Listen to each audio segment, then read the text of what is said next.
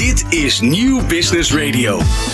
Welkom bij Data in Bedrijf. Het programma wat gaat over data, wat je er allemaal mee kunt en hoe data nou precies werkt in de productchain. En vandaag is het onderwerp circulaire economie. Want kun je zeggen dat als je business straks niet circulair is, je de producten ook niet meer op de markt kunt brengen? Moet je straks echt exact weten welke reis je product heeft afgelegd en wat erin zit? Is dat zo of ligt het toch iets genuanceerder? Daarnaast zullen we de drie cruciale stappen om verspilling tegen te gaan, producten te recyclen en opnieuw te gebruiken gaan bespreken. En we zullen ook het belang van samenwerken bespreken, juist als het gaat om circulaire economie. In deze aflevering hebben we twee verschillende gasten met ieder ook een eigen expertise. Ik ben Martine Howard en mijn gasten vandaag zijn Raymond Delacourt, Managing Director Benelux Axo Nobel. En Axo Nobel kennen we natuurlijk allemaal en is actief in meer dan 150 landen. En ze hebben dan ook de ambitie om wereldleider te worden als meest duurzame verfbedrijf dat al ruim twee eeuwen lang kleur geeft aan de toekomst. En daarnaast hebben we ook Luc Boortman te gast, CTO bij GS1 Nederland. GS1 is het enige officiële verkoopkanaal voor artikelcodes. En met die unieke barcodes kun je de reis van producten volgen. Van productie tot na de eindgebruiker. En de GS1-codes zijn de enige wereldwijd gebruikte manier om artikelen en locaties uniek te identificeren. Tijd dus om met elkaar in gesprek te gaan, juist over die circulaire economie. Nogmaals, van harte welkom hier bij Data in Bedrijf. Dit is Nieuw Business Radio. Van harte welkom, eh, Raymond Delacourt en uh, Luc Boortman. Fijn dat jullie hier zijn. Ik chase eventjes hier zo de studio binnen en we gaan lekker met elkaar in gesprek. Want we hebben het vandaag over circulaire economie. Een heel actueel onderwerp wat dat betreft. Uh, waar eigenlijk haast ieder bedrijf nu wel mee bezig is. Oh, dat, daar ben ik van overtuigd. Ja, zeker wel. Dat, dat wordt door uh, overheden gevraagd, maar ook door de consumenten. En de bedrijven zelf willen het ook. Ja. Die willen hier circulaire economie gaan ondersteunen. Circulaire producten gaan aanbieden. Um, en dat is nog een hele reis. Daar zullen we het dit uur eens goed over hebben. Om daar eens over door te praten. Ja, zeker. Daar gaat dit programma natuurlijk ook echt over. Raymond Delacourt, Managing Director Benelux bij Axo Nobel. Ja, iedereen kent jullie eigenlijk al. Jullie hebben eigenlijk haast geen introductie meer nodig. Ik hoop het wel. Uh, ja, maar jullie zijn wat dat betreft ook wel heel ambitieus. Dat jullie ook echt wel ja, een van de duurzaamste bedrijven ook wel willen worden. Hè? Dat klopt, ja. Dat is, uh, we zijn natuurlijk een paints- en coatingsbedrijf. Wij produceren verf en, uh, en we vermarkten dat. Maar mm -hmm. tegelijkertijd snappen we heel goed dat duurzaamheid een onderdeel is van hoe je zaken doet. Dus duurzaamheid was altijd al een belangrijk element, maar wordt eigenlijk steeds belangrijker. Dus duurzaamheid en circulariteit is echt een, een, een onderdeel van onze dagelijkse manier van werken. Ja. Ik, ik, zal er straks misschien wat voorbeelden van geven van hoe zich dat dan precies ja, in de praktijk uit. Ja, en, en uh, Luc, als we dan ook kijken naar GS1, hè, wat dat betreft zijn jullie natuurlijk echt altijd ook wel met die barcodes, hè, ook continu bezig, juist met die product chain. Ja, zeker. We, we hebben natuurlijk al een flinke historie. Hè. De, de streepscode liggen in de, in de supermarkten, maar ook in de doe-het-zelf kanaal, in, uh, op kleding. Overal komen barcodes voor. Uh, dat doen we al, al tientallen jaren. -hmm. um, en, en wij maken dus ook een reis door, hè, waar we oorspronkelijk sterk gericht waren op het af afrekenen aan de kassa en dat makkelijk te laten verlopen, gaan we steeds meer in het delen van informatie door de keten heen. Ja. Zodat alle partijen die er over producten iets van moeten weten, ook toegang hebben tot die data. En dat we die data van hoge kwaliteit beschikbaar hebben op elk moment. En met de breedte en de diepte, in de breedte in de verschillende onderwerpen en de diepte in de verschillende sectoren die je ja, eigenlijk uh, moet vinden en nu heel erg sterk ook bij de circulaire economie terugziet. Ja, kun je zeggen dat data alleen maar nog belangrijker wordt, juist als het gaat om circulaire economie? Ja, dat, dat zien we wel heel sterk. Ja, we, we kunnen echt wel zeggen dat die circulaire economie pas bereikbaar wordt als je goede productdata hebt. En zonder productdata kom je nergens. Je, het is zo essentieel dat Ja. je je handelspartners een stap terug en nog veel verder in de keten en ook naar de consument toe en na het gebruik alle data van producten beschikbaar stelt. Ja. Ja. Hoe moet het gerepareerd worden? Hoe moet het naar een recycler gebracht worden? Waar komen de grondstoffen vandaan? Dat is een enorm uitbreidend veld. En, en die data uh, moet verzameld worden, moet gecontroleerd worden, moet gedeeld worden. Dat is uh, een, een toekomstige opgave van GS1 met zijn deelnemers om dat voor elkaar te krijgen. Ja, daar liggen ook behoorlijk wat uitdagingen.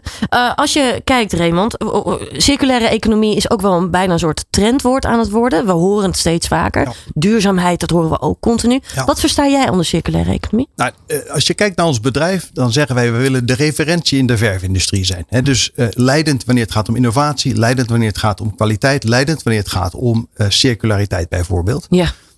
En als je dan inzoomt op hoe doen we dingen dan en waar gaat dat dan om binnen het bedrijf, dan zou je het eigenlijk kunnen samenvatten in drie simpele woorden: people, planet, paint. Ja. Het gaat bij ons om people, de societies waarin wij opereren, de, de, de onze klanten, uh, onze, onze afnemers, uh, de stakeholders om ons heen.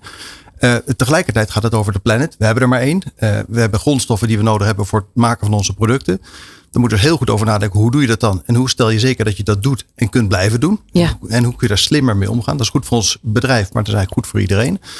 Uh, en paint, ja, wat ik al zei. Uh, het gaat erom dat wij de mooiste verf maken die er is. Uh, en dat doen we met, met prachtige merken die, die de consument kent. maar het gaat er ook om dat die samenstelling van die verf inderdaad zo, zo goed en zo duurzaam mogelijk is uiteindelijk. Dus voor ons is dat onderdeel van het DNA van het bedrijf. Dus daarom is, als je onze purpose vraagt, dan gaat het om People, Planet, Paint. Dus het loopt door het hele bedrijf heen. Ja, ja. Mooi dat jullie daar dus al zo mee bezig zijn. Doen jullie dat al lang? Uh, we doen het al 230 jaar, zoals je zei. Ja. Uh, uh, maar die juist zo circulair en zo bewust ermee ja, omgaan? Precies. Nee, die, die, focus zit er inderdaad al decennia op. dus we zijn als bedrijf eigenlijk al vrij lang vrij uitgesproken over het belang van, van, van duurzaamheid. Ja. en dat meten we heel concreet. Hè, want je kan zeggen, een bedrijf dat gaat toch over geld verdienen. Nou, dat klopt, dat is natuurlijk ook zo. Maar het gaat er ook over hoe je dat geld verdient. En hoe je je zaken doet. En daarvan zijn we ons erg bewust dat je dat eigenlijk alleen maar structureel en op lange termijn kunt doen als je dat, uh, als je dat op een circulaire of op een duurzame manier kunt doen. Ja. Dus die circulariteit dat wordt in toenemende mate van belang. Ja, en als je kijkt naar de impact, heeft dat ook al impact voor jullie bedrijf? Ja, als je kijkt naar, uh, naar, naar hoe we naar producten kijken, dan proberen we na te gaan, zijn er betere alternatieven? Uiteindelijk gaat het om het product. Hè? Dus een consument koopt een product voor een bepaald doel. Ja. Een verf, die moet uh, mooi dekken, die moet, moet, moet, mooi glimmen, die moet je product verfraaien en, en verduurzamen.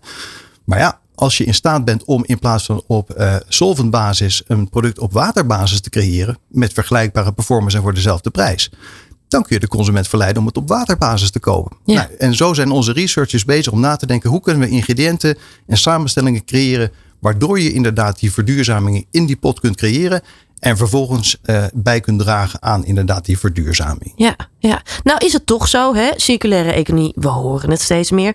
Toch is gewoon, uh, wat dat betreft, de lineaire economie nog steeds ook dominant aanwezig. Ja, Mensen vinden het lastig om te veranderen, om nou ja, toch ook wel die stappen te gaan zetten. Ja, mensen, uh, maar, maar ik denk eigenlijk alle actoren in de economie vinden Ja. het lastig. En, en dat is ook een reis die we gewoon eerlijk moeten eh, communiceren. Die moeten we met elkaar gaan doormaken. Mhm. Eh, er komt best recht, eh, eh, regelgeving aan. Dus eh, er worden ook wel richtingen eh, ontwikkeld en gegeven. Maar ook de regelgever weet niet precies wat mogelijk is. En wat er op dit moment mogelijk is. En wat er in de toekomst reëel is om te vragen. Ja, dus er is ook wel veel onzekerheid en heel- vaagheid daarin. Er is eh, vaagheid, onzekerheid, maar dat is gewoon niet anders, omdat het voor iedereen nieuw is. Ja, ja. Om te ontdekken welke nieuwe. Het is om- in zekere zin een zoektocht. Aan de andere kant, wat ik ook zie, is dat je kunt dit alleen maar doen als je dat als keten doet. Snap je? Ik betrek bij wijze van spreken als verfabrikant eh, de ingrediënten vanuit de chemische industrie. Ik Mhm. maak er een mooie verf van en ik verkoop dat vervolgens weer aan handelspartners die dat in de markt zetten. Consumenten die het gebruiken en vervolgens misschien aan het eind van de rit komt het in een eh, in chemiestraat eh, terecht.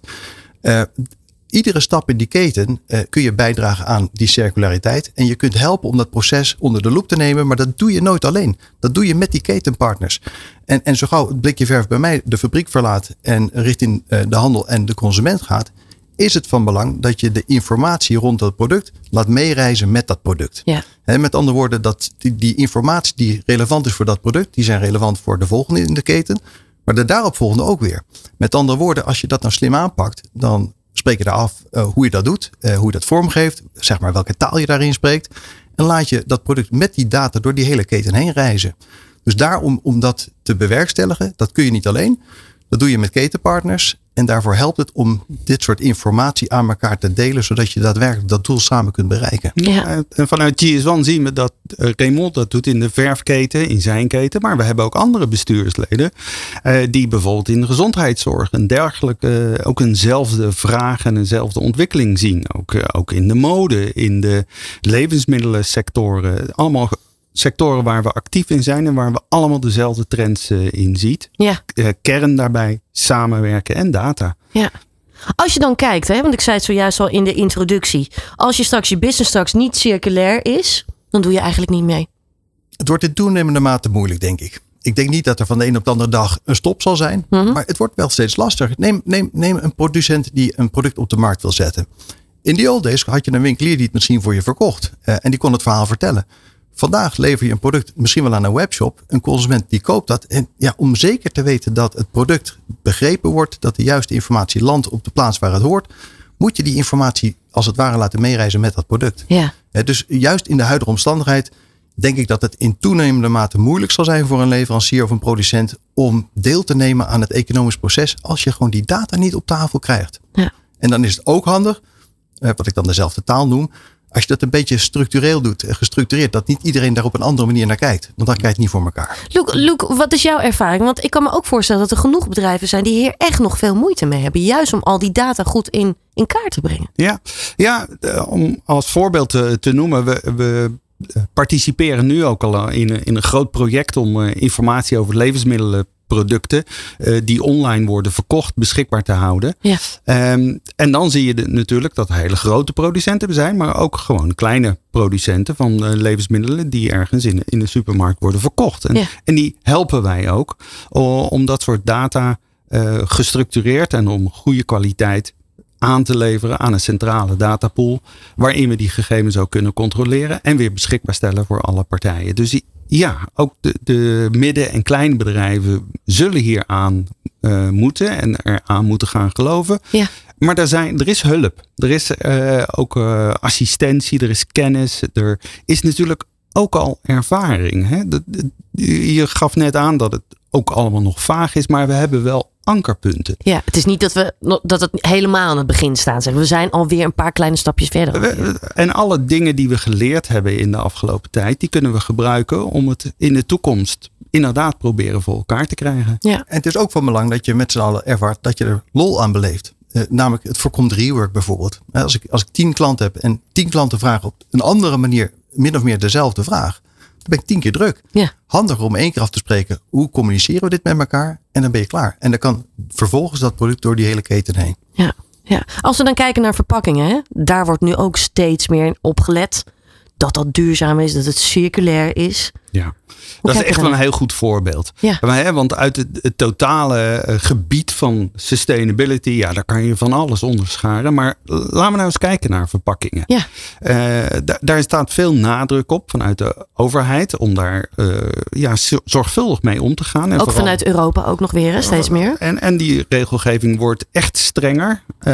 we merken dat ook, dat horen we van onze deelnemers, over de beschikbaarheid van recyclaat. Dat is hergebruikt plastic, wat in steeds toenemende mate in plastic moet worden ver, verbruikt. Ja. We zien dat die markt steeds krapper wordt.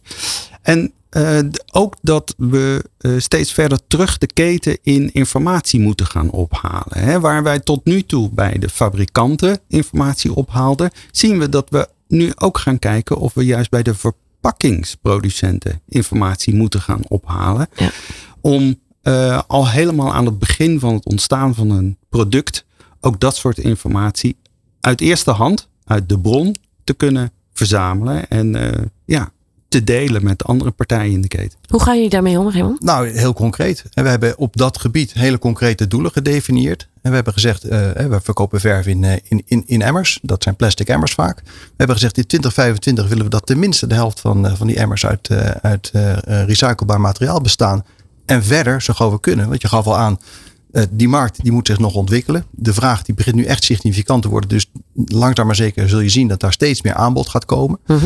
Uh, omdat daar is gewoon behoefte aan. Nee, dus uh, wij, wij, wij, duwen erg hard op het, nou ja, het vergroenen ook van verpakking. Dus niet alleen het product, ook de verpakking en de manier hoe we met, de, met het product omgaan, zeg maar. Ja. Ja, heel belangrijk onderdeel dus, juist in die circulaire economie. Zometeen gaan we ook verder eh, praten over de oplossingen, juist ook praktijkvoorbeelden erbij halen. Maar we gaan ook meerdere stellingen doornemen, hier zo bij Data in Bedrijf.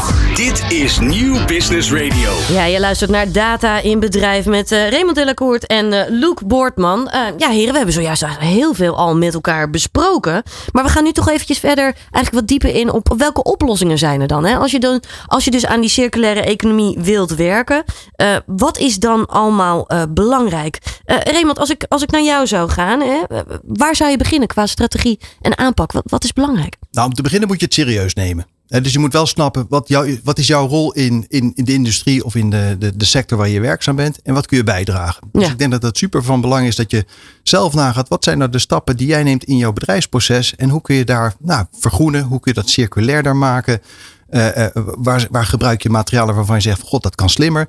Dus je moet het een topic maken. En dan helpt het bijvoorbeeld ook om, uh, om dat meetbaar te maken. En, en je kunt je, je, je managementteam een financieel doel meegeven. Maar je kunt ook zeggen: Nou jongens, ik vind het ook leuk als je een aantal groene doelstellingen bereikt. Met andere woorden, je kunt de manier waarop je je bedrijf stuurt. Ja kun je een, een, eh, een element toevoegen in die vergroening. En dan wordt het gewoon een onderdeel van je dagelijks werk. Hoe laten jullie het leven binnen Axonobel? Want je wilt dat eigenlijk iedereen ook op die manier meedenkt natuurlijk. Nou ja, wat ik al zei, als je, als je ons vraagt waar gaat het bedrijf over, dan is dat People, Planet, Paint. Daar begint het eigenlijk al mee. Dus in de purpose van ons bedrijf verwoorden we eigenlijk al hoe serieus we dat nemen. Snap ik. Uh, en als je naar onze dagelijkse praktijk kijkt, dan, dan leggen we letterlijk onszelf doelen op daar moet je wat mee, anders kom je er niet. En We zeggen tegen de fabrieken, wij willen in, eh, in uh, niet afzienbare tijd willen wij zorgen dat, dat uh, de afvalstroom 100% circulair zal zijn. Wij willen dat het watergebruik 100% circulair zal zijn. Wij willen dat, wat ik al zei aan verpakkingen, dat dat 50% recycled uh, zal zijn, tenminste. Wij zeggen dat, uh, dat, dat in 2030 moet 50% carbonemissie omlaag. Ja. Uh, dat zijn doelen die kun je wel roepen, maar als je daar vervolgens niks mee doet en als je dat niet voegt in de dagelijkse doelen die je elkaar meegeeft en de manier waarop je werkt, dan gaat het er niet van komen. Dan heb je misschien geluk of pech, maar dan wordt het niks. Nee. Dus je moet dat serieus nemen. Je moet het inbouwen in de manier waarop je je bedrijf runt. En dan zul je zien, dan zul je stap voor stap de goede kant op gaan. Ja, die kleine stapjes, die zijn dus ook weer heel erg belangrijk. Kleine stapjes zijn van belang en je doet het niet alleen. Hè. Uh, ik ben afhankelijk van leveranciers die mij helpen om bijvoorbeeld biobased ingrediënten aan te leveren. Dus als ik dat van belang vind, dan moet ik in dialoog met de mensen voor mij in de keten. En als ik het belangrijk vind dat die afvalstroom vermindert, dan moet ik mensen verderop in de keten aanspreken en zeggen: jongens, hoe gaan we om met de afvalstroom? Ja. En als ik zeg: ik wil recycled materiaal hebben, dan moet ik op een of andere manier organiseren dat er gerecycled wordt. Ja. Nou, kortom, als je het serieus neemt, dan moet je dus in al die facetten van die keten, moet je na gaan denken: wat moet ik doen om het voor elkaar te krijgen? Ja, Luke, wat, wat heb jij hierop aan uh, toe te voegen? Nou, ik, ik, ik zit te luisteren naar Raymond. Ik denk dat is eigenlijk ook wat de Europese Unie aan het doen is met de, de regelgeving rond digitaal productpaspoort. Dat, dat hebben we nog niet genoemd in de uitzending. Ik mhm. denk toch wel dat het goed is om dat aan te stippen. Ja. De Europese Unie zegt eigenlijk dat alle producten die op de Europese markt komen voorzien moeten zijn van een digitaal productpaspoort. Uh, als persoon heb je een paspoort. Daarin staat uh, een aantal gegevens die uh, de douane kan gebruiken of de marechaussee kan gebruiken bij het grensoverschrijdend verkeer. Hetzelfde gebeurt met producten. Die krijgen ook een productpaspoort. Dat is dan niet een boekje en een papiertje, maar dat zijn dan dingen die elektronisch op een website beschikbaar zijn gesteld. Waarin op onderdelen precies staat beschreven waar je product vandaan komt waar de verpakking van gemaakt is, op welke manier het gerepareerd moet worden. Nou, zo, zo, zo kan je enorme hoeveelheden data voorstellen die nodig zijn. En daar is waar de Europese Unie zich op richt nodig zijn om producten circulair te kunnen gaan maken. En dat is ook in het belang van de consument uiteindelijk. Hè? Want je wilt zeker weten dat het product wat je koopt voldoet aan de wensen die je hebt. Dat je goed snapt wat misschien wel de veiligheidsaspecten van zo'n product zijn. Hoe je het moet gebruiken. Uh, ik gaf net aan, recycling is voor ons een, een, een, een, een, een topic. Dan is het wel handig dat je snapt, wat zit er dan in die overgebleven pot? Ik heb hem misschien zelf niet geproduceerd, maar ik wil die ingrediënten wel gebruiken. Nou, dan is inderdaad het beschikbaar hebben van die data indicator is dan wel van belang. Ja. Ja, en gebruiksgemak is dan ook weer belangrijk. Hè? Dus dat het dan ook heel toegankelijk is voor Ja. mensen om te vinden. Ja, precies. Dus de discussies in de Europese Unie gaan er ook naartoe om een, een markering op het product aan te brengen. Zoals je nu een markering hebt voor het energielabel met de A, B, C, D Ja. en de kleurtjes en de pijlen. Om eenzelfde type markering. We zijn er natuurlijk nog lang niet uit wat nou de criteria zijn en hoe dat eruit gaat zien. Maar zoiets, zoiets kan je je voorstellen. Dat als je je kleding koopt, er dus een markering op staat die aangeeft hoe circulair dat shirtje is. Ja, ja. Mooie ontwikkelingen wat dat betreft. Eh, in dit programma hebben we ook altijd stellingen, eh Raymond. Eh, ben je er klaar voor? Nou, kom Ja? op. We beginnen met stelling 1. De circulaire economie loopt als een rode draad door mijn leven. Wel meer zakelijk dan privé. Eens. Eens. Ja, Ja? zeker. Ik, zakelijk heb ik al toegelicht. Maar ook in je privésfeer kun je keuzes maken. En maak ik ook keuzes. Ik geef een voorbeeld. eh, eh, ik eet minder vlees. Of ge- eigenlijk geen. Eh, ik ga op vakantie in eigen land. Ik eet mee met de seizoenen. Ehm, ik, eh, ik rij uitstootvrij. Kortom, er zijn heel veel keuzes die je in je dagelijks bestaan kunt maken. Waardoor je kunt bijdragen aan, nou, aan een meer circulaire, aan een meer duurzame realiteit. Ja. Ook daar weer die kleine stapjes. Je het- hoeft niet meteen die hele grote stappen te zetten. Precies, en je hoeft misschien ook niet alles aan te pakken. Maar als je goed nadenkt over wat, wat gaat er bij mij door de vuilnisbak in. Ja. En kan ik het verminderen zonder dat ik daar eigenlijk mijn, eh, mijn comfort mee opgeef. Dan is het antwoord waarschijnlijk, daar ligt een kans. En dit is ook echt eh, eh, breed gedragen. Ik zie het bij ons op kantoor ook als ik eh, presentaties intern doe over alle nieuwe dingen. De presentaties over duurzaamheid en circulaire economie worden gewoon het best bezocht. Ja. En dan zitten mensen echt enthousiast en aan je lippen gekluisterd om te luisteren wat er aan ontwikkeling in de organisatie plaatsvindt. Ja, je merkt dat mensen wat dat betreft echt ook wel een steentje willen bijdragen. Absoluut. Lukt misschien Absoluut. niet altijd, maar ze willen het wel. Ja. De wil zit er. Eh, stelling 2. Er is te weinig wetgeving die het principe van reduce, reuse en recycle van producten stimuleren. Tja, weet je wat? Dan ga ik gewoon zeggen, dat is inderdaad waar. Ik zit niet per se te vragen om, eh, om, om eh, hele beperkende wetgeving. Maar wat ik wel denk dat wetgeving doet, is het helpt om een, eh, een even playing field te maken. Het helpt om uiteindelijk voor alle partijen in de markt eh, op dezelfde basis te, te handelen. Zodat niet wanneer één zijn best doet en de ander denkt, nou ik doe even kort door de bocht. Dat dat, dat eh, eigenlijk de ontwikkeling tegenwerkt. Dus ik ben ervoor om wetgeving te stimuleren die uiteindelijk die transitie helpen. Ja. Tegelijkertijd moet ik erbij zeggen, en dat is onze verantwoordelijkheid ook, je moet in dialoog gaan met de wetgevende macht. Om na te denken, wat is de tempo waarin die wetgeving kan plaatsvinden? Want je kan wel zeggen, deze ingrediënten die mogen niet meer. Nou ja, moet ik even nagedacht hebben over, heb ik een goed alternatief ontwikkeld? Ja. Ja, ja, dat zijn dan natuurlijk wel weer hele belangrijke dingen. We gaan meteen door naar de volgende, eh, want anders komen we tijd tekort. Samenwerking in de hele waardeketen is de enige manier om in de toekomst zaken te doen. Helemaal eens. Ja? Ja, dit, dit kan je niet Zonder alleen. samenwerken kan het gewoon niet. Het gaat niet werken. Op heel veel gebied niet. Hè. Dus op het gebied van, van, van dataverstrekking is samenwerking van belang. Maar eigenlijk eh, in, ieder, in iedere bedrijfsvorm. Er zijn maar weinig bedrijfsvormen waar je het helemaal in je eentje doet. Eh, Dus eh, samenwerken is super cruciaal. En dan is het nuttig om open en transparant die communicatie van kritieke informatie te delen. En daar helpt een, eh, een platform als GS1 erg goed mee. Want die, die levert een standaard aan die we allemaal dan kunnen gebruiken. Ja. Ons economisch systeem beloont duurzaam gedrag nog onvoldoende. De consument focust op prijs. Dat denk ik inderdaad dat het antwoord ja is. Ja. Ja, hè? Aan, aan het We eind- gaan straks natuurlijk ook nog eh, echt wel quotes horen Ja. van consumenten. Maar dat denk je wel. achter de komma van deze zin zit dan tegelijkertijd, je kunt er wel wat mee. Hè, dus met andere woorden, je kunt er wel over nadenken hoe je dan de consument kunt helpen door ze te informeren, door ze eh, eh, de goede informatie over een product te geven, om alternatieven te ontwikkelen. Dus er kan van alles. Eh, maar eh, eh, vandaag denk ik inderdaad dat het antwoord op deze vraag ja is. Ja. Luc? Ja. Ja, ik denk ook dat we dat eh, zien inderdaad. En dat essentieel wordt. Zo zien wij onze rol als GS1 ook. eh, eh, Beschikbaar stellen van informatie om goede keuze te kunnen maken. En in ieders leven zijn er momenten waarop je zegt... nu moet ik echt even een voorbeeld voorrang geven aan een prijskeuze. Ja. En, en op andere momenten ga je toch voor het wat duurzamere product. En dat zie je steeds vaker en in steeds meer situaties. Ja. En gelukkig zie je ook wel steeds meer ontwikkelingen ontstaan dat die prijs ook echt naar beneden gaat. Juist ook van duurzame producten. Waardoor het ook toegankelijker wordt. Het voor hoeft niet per se duurder te zijn. Nee. Alleen je moet wel zorgen dat er voldoende massa is Ja. om uiteindelijk die prijs waar te maken. In het begin ben je misschien als innovator de eerste en dan is het wat lastig. Ja. Maar zo gauw die schaal ontstaat, en daar kom ik weer terug bij samenwerken. Zo gauw die schaal ontstaat in je industrie of in je sector, ja, dan gaat die. Ja. Volgende stelling. Omzet draaien blijft de motor. In dat licht bekijken we ons circulair businessmodel in wat we wel en niet doen. Kosten laag houden en vooral omzet draaien. Ja, daar moet ik nee op antwoorden. Komma. Natuurlijk gaat het er in een bedrijf om dat je bedrijfseconomisch gezond bent. Ja. Dat is helder. Maar daar houdt het niet bij op. Dus in dit geval, eh, you need to walk and chew gum at the same time. En je moet uiteindelijk moet je het een doen en het ander ook. Anders red je het namelijk ook niet. Eh, dus wat ik al aangaf bij ons in het bedrijf, is dat echt een hele concrete onderdeel van onze strategie en onze aanpak. Eh, en, en, en ik gaf je net een paar voorbeelden hoe we dat dan in de praktijk brengen. Uh, maar ik denk dat als je alleen maar zit voor het economisch gewin en je niet bekommert over, over duurzaamheid, dan denk ik dat je op lange termijn aan het kortste eind gaat trekken. Absoluut. Absoluut. Ik wil er nog toevoegen. Ik, ik begon uh, dit blokje eigenlijk met digitaal productpaspoort. En, en dan lijkt het soms alsof die wetgeving er nog aan moet komen. Mhm. Mm -hmm. Hij is er al. Ja.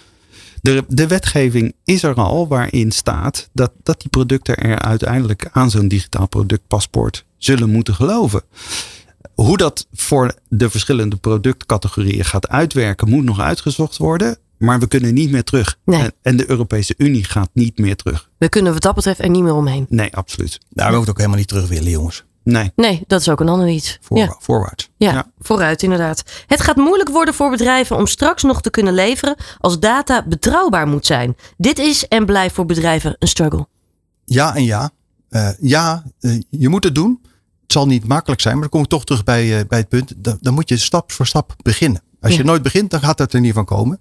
Uh, dus je moet je realiseren dat wil je in de toekomst zaken kunnen doen in een bedrijfsketen, dan zul je met elkaar informatie moeten delen. En dan moet je er even over nadenken hoe je dat doet. Uh, dus het antwoord is, uh, is uitdrukkelijk ja. Ja, want dat stukje betrouwbaarheid is natuurlijk wel heel cruciaal. Hè? Ja, be- betrouwbaarheid absoluut. Dus uh, een, een goed gegeven daarbij is begin bij de bron. De bron van data weet vaak heel goed hoe de data moet worden aangeleverd en hoe die eruit moet zien. En, en een heel ander aspect is uh, security. Wie mag uh, straks die data lezen? Ja. Als je als een recycler uh, de, de verpakkingen moet verwerken, moet je weer andere informatie hebben dan een persoon die het moet repareren. En dan een andere persoon die het misschien moet verwerken op, op de muur. Dat zijn allemaal verschillende ja, behoeftes. En ook dat moeten we allemaal nog uit gaan zoeken hoe we dat gaan doen. Maar dat die informatie gecompartimenteerd zal worden aangeboden aan de uh, organisaties of de bedrijven of de personen die er wat mee moeten, dat is ook al duidelijk. Ja. Het is ook het belang van, uh, van de merkeigenaar. Hè? Ik heb er baat bij dat iemand die Sikkens gebruikt weet wat dat product voor hem doet. Ja. Uh, en, en, en, en wat de kwaliteitsvoorwaarden zijn en wat de veiligheidsvoorschriften rond zo'n product zijn. Dus kortom, als ik Sikkens produceer en het wordt verhandeld door een ander, moet ik die ander helpen om met de juiste informatie dat, uh, dat in de markt te zetten. Ja, komen we inmiddels alweer bij de laatste stelling. Productpaspoorten zijn gedoemd te mislukken als er niet gewerkt wordt met standaardisatie. Dat denk ik inderdaad. Dus het antwoord is ja. Het, uh, als iedereen zijn eigen idee daarop nahoudt en uh, we allemaal onze eigen vorm daar gaan geven, dan wordt het heel erg moeilijk. En dan denk ik dat wij verzanden in uh, mooie pogingen, maar weinig voortgang. Luke? Ja, ja dit, ik wil hier echt ook weer terugkomen op dat. Uh, begin met iets kleins. We, we, zijn echt aan het kijken naar wat voor mogelijkheden zijn er nou om al die verschillende type plastics te identificeren. Uh, en uit afvalstromen uh, te gaan herkennen.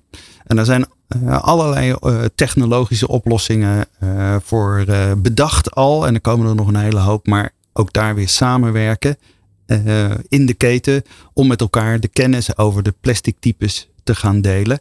En dan uiteindelijk een goede code eraan toe te kennen. Zodat je herkent wat voor type plastic het is.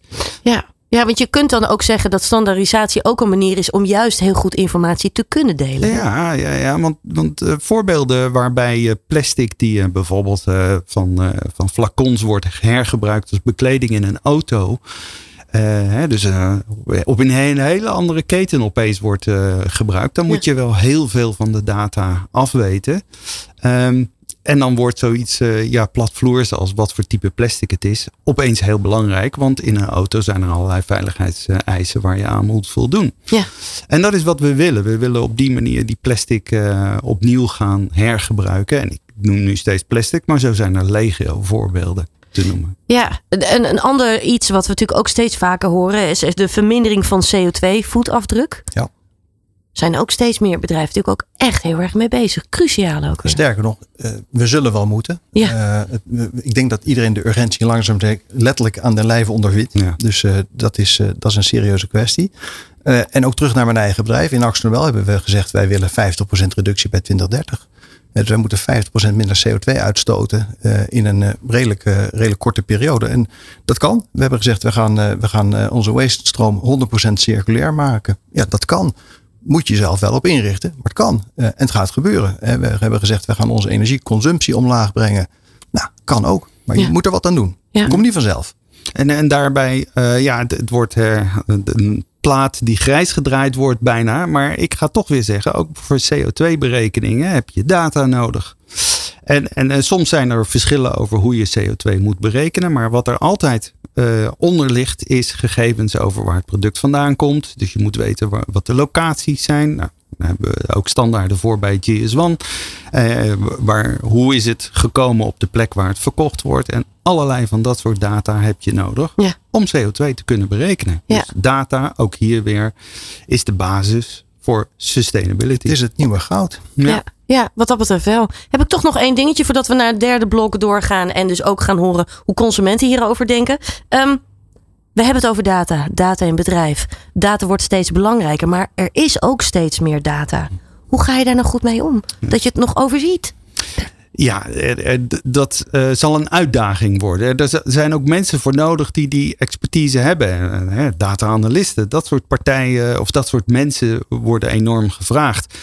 Eh Europese Unie heeft er ook over nagedacht en heeft gezegd: we gaan dit in een gedistribueerde omgeving doen. Dus we gaan niet de data allemaal centraal in één datapool of in, op één plek verzamelen. We laten het bij de bron, wat ik al zei, daar Ja. is de kwaliteit het best gegarandeerd. En gaan die informatie dan ophalen uit de bron en afbeelden. Niet verzamelen naar één centraal punt. Laat het waar het goed hoort en waar het goed beheerd kan worden. En Ja. ga daar dan eh, ja, in kijken, laat ik het zo eh, omschrijven. Ja, een belangrijk punt is dat het echt bij de bron blijft. Ja. Wat dat betreft. Ja, we gaan zo meteen eh, gaan we ook eh, nou ja, quotes horen van de consument. En dan gaan we ook een stukje verder kijken naar de toekomst hier bij Data in Bedrijf. Dit is Nieuw Business Radio.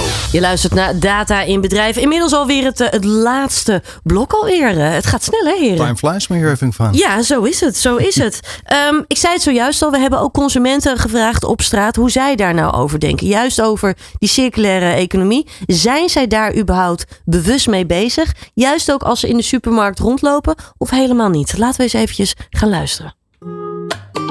Zelf hou ik me daar niet heel erg mee bezig. Ik kijk meer ehm, ja, wat de prijs is. Dus ik hou meer rekening mee eh, wat voor mij financieel zeg maar, belangrijk is. Aangezien alles gaat stijgen, kijk ik zelf niet echt naar de duurzaamheid. Ja, zeker wel. Daar kijk ik wel naar. Maar ik moet zeggen, op een studentenbudget is het wel lastig om dat te betalen.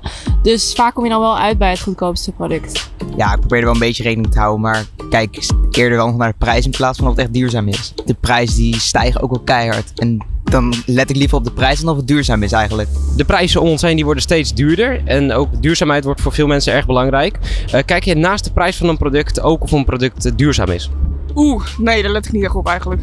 Nee. Vaak wel. Ligt er ook een beetje aan altijd of ik tijd heb. Het is een soort van gemak, denk ik ook. Eh, maar zoveel mogelijk probeer ik naar de markt te gaan. En dan denk ik dat het wel wat duurzamer is. Maar het is een aanname. Nou, ik moet je heel eerlijk zeggen dat inderdaad sinds de prijsstijging ik eerder geneigd ben om te kijken wat het goedkoopste is. En dat ik het daar wel bij hou. Ik moet zeggen, ik heb wel bepaalde merken die ik moet hebben. dus dan denk ik dat de prijs me niet heel veel uitmaakt. Maar ik merk natuurlijk wel dat alles duurder is. Dus dan kijk je toch wel een beetje of iets goedkoper is. Nee, absoluut niet. Ik, eh, ik, ik vind het gewoon belangrijk dat ik in huis heb wat ik gebruik en voor de rest vind ik het prima. Nou, eerlijk gezegd niet. Ik loop altijd mijn vaste rondje, zo door die Jumbo heen. En dan, eh, ja, dan onderweg koop ik wat ik altijd altijd koop. eh, zeg maar, en af en toe wat andere dingetjes. Maar ja, ik, ik let niet op duurzaamheid. Ja, heel soms. Ik kijk ook naar de Nutri-score vaak. Maar eh, ja, nee, ik koop vooral gewoon wat ik nodig heb. Dus eh, dan doet het er niet echt heel erg aan toe. Dat zeker, sowieso ja. Dat doe ik altijd. Zeker, ja. Nee, ik vind het wel belangrijk om, nou ja, eh, het mag dan misschien iets meer kosten als het duurzamer is. Dan heb ik er wel graag voor over. Wel heldere stellingen, hè, heren? Ja. En wat mij dan opvalt is dat in de aanname gelijk de klank ligt: duurzaam is duur. Ja, hè? Dat vind ik Ja. interessant. Ja. Want dat is maar de vraag of dat nodig is. Ja. Eh, met andere woorden, ik denk dat wij een uitdaging hebben om duurzaamheid niet per se duurder te maken, maar beter. Eh, dus ik denk dat we een, een kans hebben. Dan kom je terug naar informatie over wat is een product nou precies en wat doet het nu. En, en, en is het het waard om te betalen voor wat je koopt. Dus dan moet je wel snappen wat je koopt en dat het die waarde vertegenwoordigt. Dus ik zou graag de, aan, de, de, de, de uitdaging willen aangaan om, uh, om uh, het idee duurzaam is duur te bevechten. En zeker te stellen dat we duurzame alternatieven bieden. Nou, ik gaf net dat voorbeeld van verf. Uh, we zijn in staat geweest om de consument watergedragen verf te verkopen. Omdat dat spul hartstikke goed is. Ja. Voor een prima prijs. He, dus als je straks een, een watergedragen flexer koopt. Dan is die in functie exact hetzelfde. En dan denk ik dat je een consument goed kunt informeren en overtuigen om bijvoorbeeld zo'n watergedragen flexerverf mee te nemen. Maar toch, je hoort het nu ook weer, en dat is niet nieuw zeg maar, denken mensen heel snel nog inderdaad duurzaam is duur. Wat kun je eraan doen? Want het is ook misschien wel een soort imago of heel snel een aanname die mensen hebben. Ja, ik, ik vond het interessant dat er, uh, uh, er waren twee reacties waar ik enorm over zit na te denken. Bijvoorbeeld een persoon die zich afvroeg of producten gekocht op de markt nou duurzamer zijn. Ja. En, en een ander persoon noemde in zijn antwoord ook de Nutri-score. En, en, en, ik haakte daarop aan, omdat dat ook weer terugkomt op data en informeren van de consument. Want is dat zo? Is Nutri-score een indicator voor duurzaamheid? En is de markt nou inderdaad een, een plek waar je duurzamer je boodschappen kan doen? Goeie vraag. Er zitten dus uh, enorm veel vragen bij consumenten. Maar ik vind het wel een mooi voorbeeld dat consumenten zich bewust zijn dat informatie uh, van belang is over Ja. voedingswaarde. Dat is die dimensie.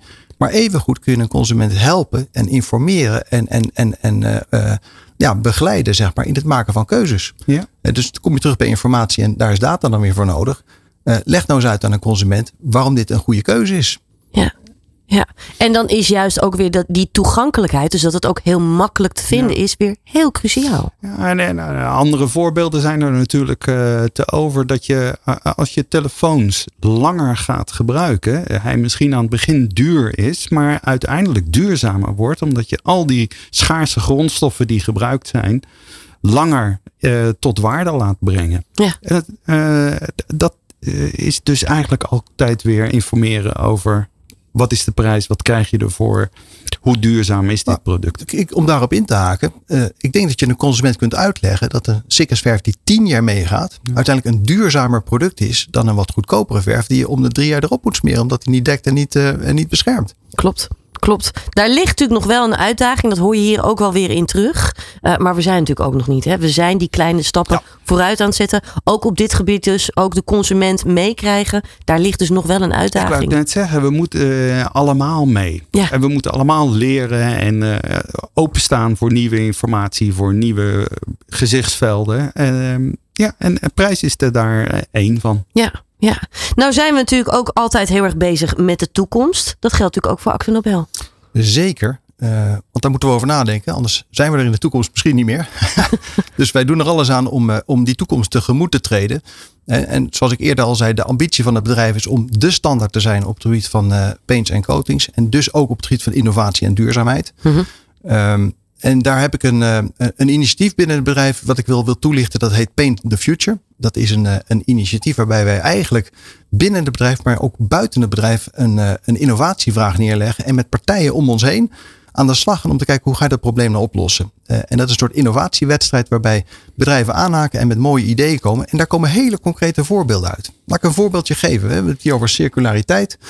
Uh, een van de initiatieven die uh, uit die uh, Paint the Future, uit dat Paint the Future initiatief is gekomen, is een samenwerking met het bedrijf Alucha.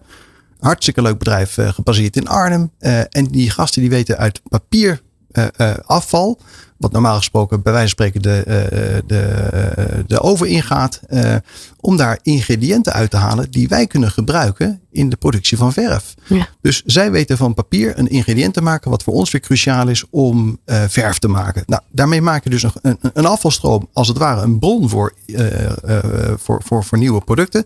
En wij zijn dus in staat om samen met dat bedrijf die technologie te ontwikkelen. En we zitten nu in de fase, hoe kunnen we dit opschalen? Hoe kunnen we wat leuks mee doen? En zo zijn er tal van voorbeelden. Ik geef een ander voorbeeld. Um, het, het, het voorbeeld heet Envision. Envision is een samenwerking, eh, zeg maar een, een, een samenstelling van, van bedrijven en instellingen. TNO doet eraan mee, wij doen eraan mee en een aantal Europese partners doen eraan mee. En de challenge die we voor ons hebben gelegd is: hoe kunnen we nou een gebouw niet eh, wat minder laten gebruiken? Nee, hoe kunnen we zorgen dat dat een bron van energie wordt? Ah, dan kun je zeggen, daar leg je een paar zonnepanelen op. Dat zijn over het algemeen best lelijke zwarte panelen op je dak. Daar ben je niet altijd blij mee en dan kom je maar zo ver mee. Maar al die façades, al die ramen, die zijn eigenlijk in staat om die energie op te wekken. Eh, waar wij nu zitten is, wij kunnen daar eh, eh, coatings voor leveren en ontwikkelen. Die op al die vlakken energie kunnen opwekken en omzetten in energie. Waardoor dat bedrijf niet eh, consumeert, maar produceert. Dus dan wordt het een, een energiepositief gebouw. Ja, je draait het om. Ja, dus droom daar eens over door. Dat gebouwen generatoren worden van energie. Ja. Nou ja, dat zou een waanzinnige boost geven aan de transitie waar we nu met z'n allen zo enorm naar aan het kijken zijn. Dus zo'n Paint the Future initiatief helpt ons als, als paint- en coatingsbedrijf om na te denken hoe kun je coatings toepassen.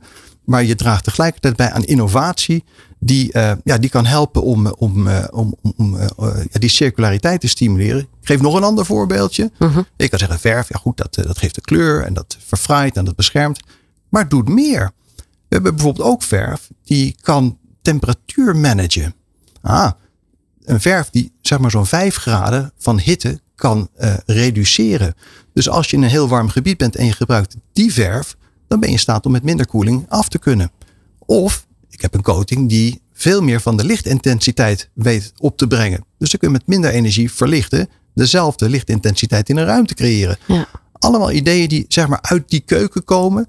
Waar wij enorm enthousiast van worden om samen met bedrijven om ons heen dat soort initiatieven te ontwikkelen. Op te schalen en uiteindelijk dan weer ja, voor onszelf en anderen beschikbaar te krijgen. Maar dan moet je wel samenwerken. Dat doe je samen met ketenpartijen. Doe je niet alleen. Maar daar ontstaan dus echt hele leuke dingen uit. Ja, te gekke innovatie. Loek, wat heb jij hier aan toe te voegen? Want er gebeurt veel natuurlijk, hè? Ja, en ik, ik wilde vooral even reageren op Raymond. Want hij staat hier enthousiast dit verhaal te vertellen. En hij brengt die enthousiasme over. In ieder Ja. geval op mij. En ik Ja, hoop ook. Op, op de luisteraars. En, en kan dus ook invullen daarmee dat het leuk is. Ja. Sustainability is ook leuk. Ja, niet Eh, alleen maar een zorgenkindje. Nee, En niet alleen maar prijs en kosten en ingewikkeld en data. Ook en- oplossing. Ja. En ook vernieuwing. Vooruitgang. Ja. Absoluut. En, en laten we dat omarmen. Dat hebben we keihard nodig. Absoluut. Ja, welke tips zou je aan de luisteraars mee willen geven? Ja, er, er, er zijn eh, twee tips eigenlijk. Eh, de eerste tip is dat je als je naar data kijkt, eh, eh, goed moet nadenken waar je het allemaal kan gebruiken. Voorbeeld, hè, je hebt data nodig voor straks dat digitale productpaspoort. Maar er zal ook steeds meer regelgeving komen waarin je wordt gevraagd te rapporteren over je duurzaamheid. Zelfde data kan je twee keer gebruiken. Dus bij het vastleggen van die data kan je ook nadenken over waar je het nog meer voor kan gebruiken. Eh, en mijn tweede tip is eh, eigenlijk wel heel erg eh, actueel, denk ik. Op eh, 6 oktober heeft GS1 een, eh, een bijeenkomst in de buurt in het Gooiland Theater. Kijk op de website van eh, GS1 Nederland, want dan gaan we samen met al onze deelnemers naar sustainability kijken en welke praktische, concrete dingen we kunnen doen. Ja, ook hier is weer samenwerken en informatie delen cruciaal. Hè? Absoluut. Ja. Absoluut. Ja, tot slot nog een tip ook van jou, Raymond? Nou ja, laat ik een tip geven. Ik realiseer me, ik sta hier namens Ax Nobel en eh, mooie grote merken, eh, stickers en flex en wat dat niet meer. Dat is prachtig. En mensen kunnen misschien denken, ja, dat is lekker makkelijk praten, want je zit bij een groot bedrijf. Ik denk dat iedereen in zijn omgeving stappen kan zetten. En het zijn stapjes die je moet doen. Het zijn eh, stap voor stap en je moet ermee aan de slag gaan. En langzaam maar zeker zul je zien dat ook in jouw sfeer je voortgang kunt doen. Eh, dat doe je niet alleen. Dat doe je met ketenpartners. Dat doe je met de leveranciers van wie je producten afneemt. Dat doe je met de, met de mensen met wie je samenwerkt in je industrie. Dat doe je met mensen die de producten van je en de diensten van je afneemt. Dus kijk naar wat je zelf kunt doen. Voeg het toe aan de manier waarop je zaken doet. Eh, en, en ga stap voor stap. En dan denk ik dat we met z'n allen voorwaarts gaan. Ja, mooi. Heren, eh, Raymond Dillekoert en eh Luc Boordman. Ik wil jullie beiden heel erg bedanken voor het delen van al jullie kennis. eh, alle verhalen, alle mooie voorbeelden. Maar ook al jullie tips. Het was me een eer en genoegen. Ja, nou, ik, ik vond het Leuk te gek. En Ja. eh, ik denk dat jullie daar anderen ook weer heel erg mee inspireren. Eh, blijf vooral op de hoogte. Wil je ook nog andere afleveringen terugluisteren van Data in Bedrijf? Dan kan dat uiteraard. En heel graag tot de volgende keer. Dit is Nieuw Business Radio.